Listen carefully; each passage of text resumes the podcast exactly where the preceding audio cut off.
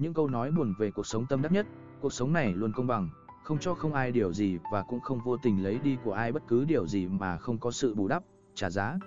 Đừng cảm thấy mình mất tất cả hay có tất cả mà không suy nghĩ cho những người xung quanh.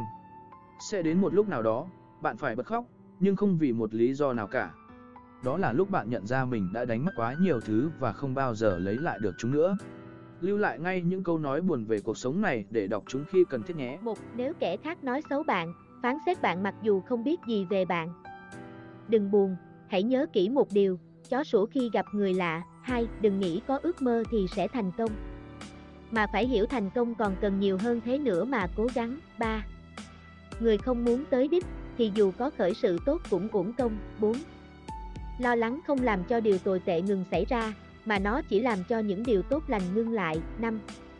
Bạn hãy cười và cả thế gian sẽ cười với bạn, còn khóc bạn chỉ khóc trong cô đơn. 6.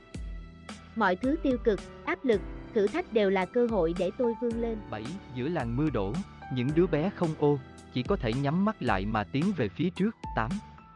Kẻ khốn cùng nhất trên thế giới này không phải là người không có một đồng xu dính túi, mà là kẻ không có nổi một ước mơ. 9. Ước mơ giống như loài chim, cảm nhận buổi ban mai và khẽ cất tiếng hót khi trời vẫn còn tối. 10. Đôi khi, không phải là một người đã thay đổi, chỉ là mặt nạ của họ đã rơi xuống mà thôi. 11.